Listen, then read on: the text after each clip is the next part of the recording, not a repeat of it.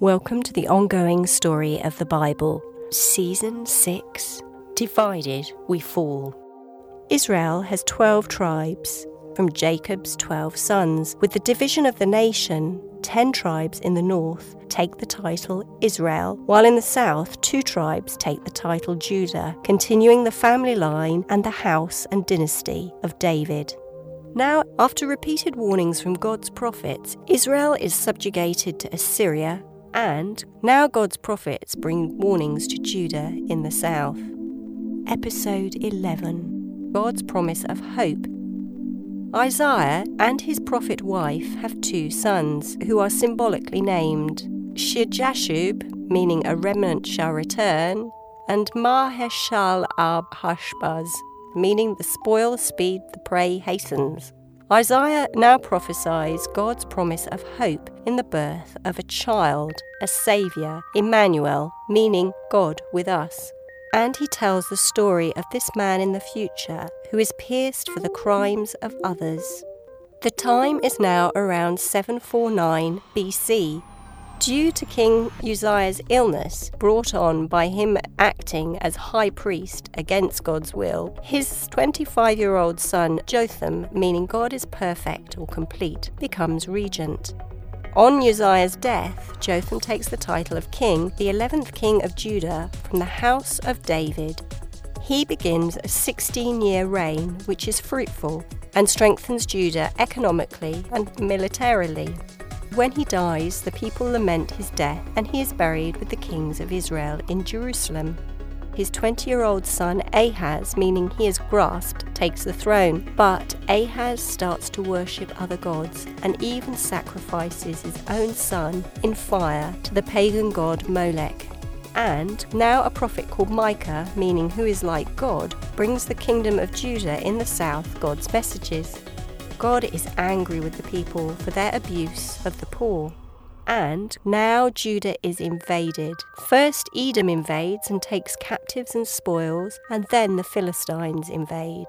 Next, King Rezin of Syria, who is now allied to Israel, also attacks. Now the prophet Oded tells Israel they are victors because God is angry with Judah. He asks them to return Judah's captives. King Rezin takes spoils, captures Judah's trading port of Elath, and lays siege to Jerusalem. The prophet Isaiah tells King Ahaz that God will save Jerusalem from his enemies, but Ahaz doesn't believe it.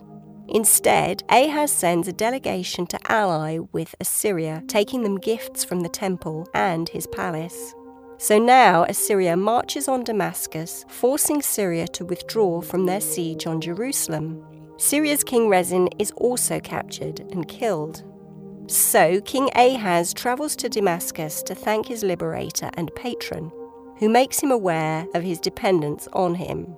King Ahaz is impressed by a local pagan altar and so has a copy made and placed in the temple in Jerusalem. On his return, Ahaz makes a sacrifice on the new altar and orders that such sacrifices are made daily. Gradually, he gives more and more of the temple treasures to Assyria as tribute. Now he dies, leaving Judea subjugated to Assyria and the temple infiltrated with the worship of other pagan gods. On the day he dies, the sun only shines for two hours. His burial is rushed, so he is not buried with the other kings of Judah. You can read the stories through the books of 1st and 2nd Kings, 1st and 2nd Chronicles, and then the relevant prophets that spoke to those particular kings. The Bible library is a bit like viewing the world from space and then zooming in to a specific location. You can find connections and references across the books. It's like compiling evidence from multiple sources. Old Testament books establish God's relationship with man.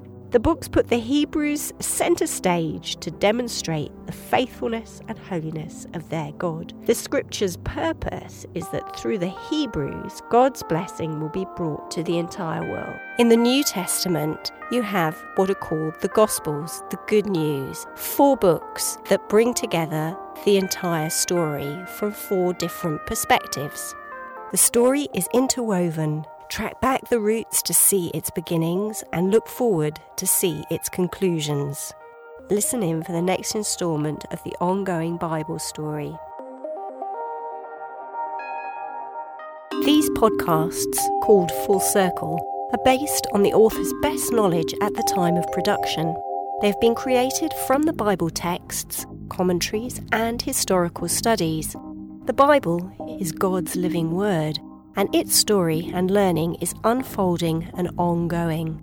Thanks to Bible translators, some of whom gave their lives to give us its words, you can delve into its pages and start your own journey of discovery today.